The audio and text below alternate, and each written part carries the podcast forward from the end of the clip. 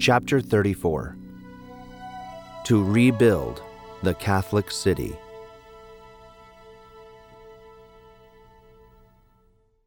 Liberalism, it is for thee that I die, says the Church today in its death throes.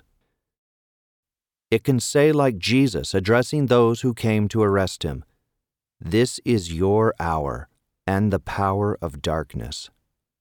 It is there at Gethsemane, but it could not die. It has the look of a city occupied by the enemy. But the resistance to the liberal sect is organizing and strengthening itself. This is the sect that we saw rise up in the 16th century from the Protestant revolt, then to become the instigator of the revolution. For a century and a half of struggle without truce, the popes have condemned the principles and points of the application of liberalism. In spite of that, the sect has pursued its path. We have been present at its penetration into the church under the pretense of an acceptable liberalism, with the idea of reconciling Jesus Christ with the revolution. Then we learned with amazement of the plot of penetration of the Catholic hierarchy by the liberal sect. We have seen its progress right up to the highest positions and its triumph at the Second Vatican Council. We have had liberal popes. The first liberal pope, the one who scoffed at the prophets of doom, convened the first liberal council in the history of the Church. The gates of the sheepfold have been opened, and the wolves have come into the flock, and they have massacred the sheep.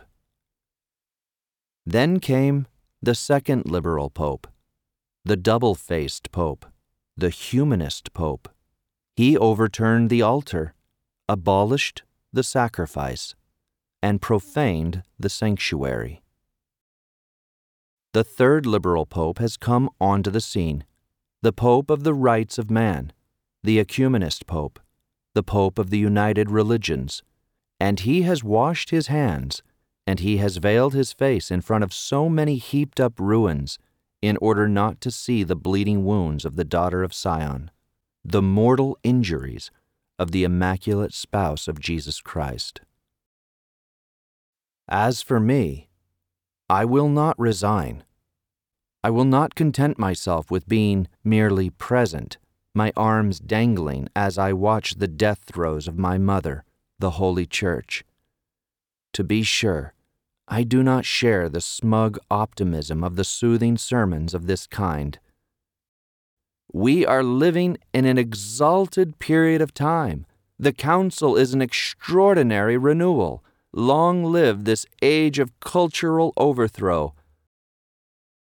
Our society is now characterized by religious pluralism and free ideological competition. Beyond a doubt, this advance of history is accompanied by some quote unquote losses. No religious practice, dispute of all authority, Christians becoming once more a minority. But see what advantages there are. Christians are the leaven hidden in the dough, the soul of the vitally Christian pluralistic city in gestation, the mover of the ideals of the new world that is being built, more fraternal, more peaceful, and more free. I cannot understand such blindness other than the fulfillment of the prophecy of St. Paul concerning the apostates of the last times. God Himself, he says, will send them a power of incoherence so that they believe in the lie. What chastisement more terrible than a hierarchy that has lost its direction?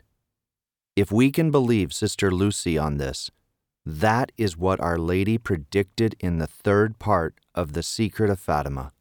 The Church and its hierarchy will undergo a diabolical disorientation. Yet still, according to Sister Lucy, this crisis corresponds to what the Apocalypse tells us of the combat of the woman against the dragon. Now, the Most Blessed Virgin assures us that at the end of this struggle, her Immaculate Heart will triumph.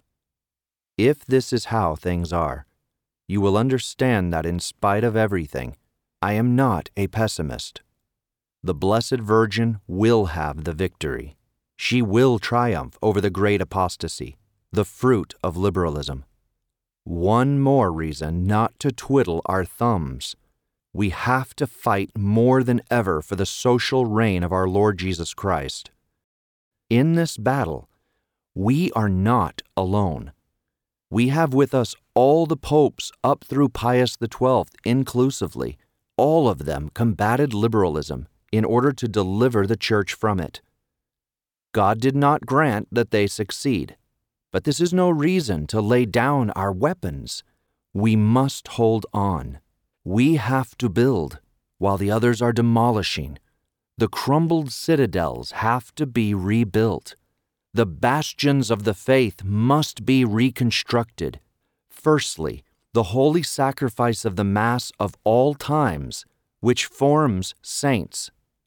Then, our chapels, which are the true parishes, our monasteries, our large families, our enterprises faithful to the social doctrine of the Church, our politicians determined to make the politics of Jesus Christ. This is the whole sinew of Christian social life, Christian customs, Christian reflexes, which we have to restore on the scale that God wants, at the time God wills. All that I know, the faith teaches us. It is that our Lord Jesus Christ must reign here below, now, and not only at the end of the world, as the liberals would have it. While they are destroying, we have the contentment of rebuilding. A still greater happiness, generations of young priests are participating with zeal in this task of the reconstruction of the Church for the salvation of souls. Our Father, Thy kingdom come. Long live Christ the King. Holy Ghost, fill the hearts of Thy faithful. O Mary, be our Queen. We belong to Thee.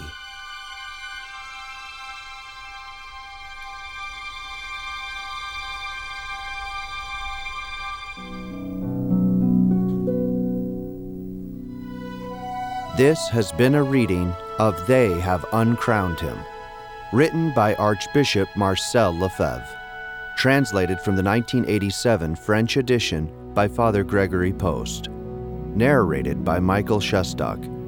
Copyright 1988 by Angelus Press. Production copyright 2022 by Angelus Press.